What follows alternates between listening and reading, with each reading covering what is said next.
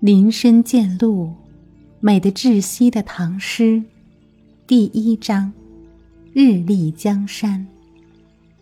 春种夏锄，秋收冬藏，古诗中的四季之美。春晓，唐，孟浩然。春眠不觉晓，处处闻啼鸟。夜来风雨声，花落知多少。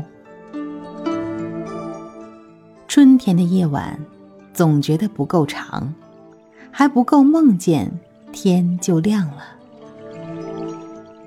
无论在哪里醒来，都醒在无处不在的小鸟的鸣叫声里。昨夜风声叠着雨声，梦里梦外铺排了一晚，那满树开得正好的花，不知落了多少。此诗为孟浩然隐居在鹿门山时所作，描述了春天早晨醒来时对春风、春雨、春花和鸟声的美好想象，抒发了珍惜春光的心情。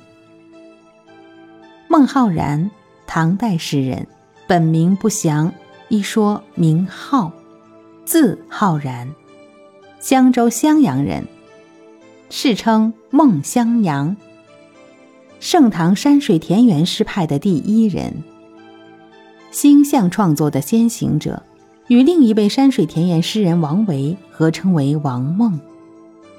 孟浩然的诗风清淡自然，主张作诗不必受近体格律的束缚，应当一气挥洒，妙极自然，还提倡诗歌要有弦外之音，向外之旨，著诗二百余首，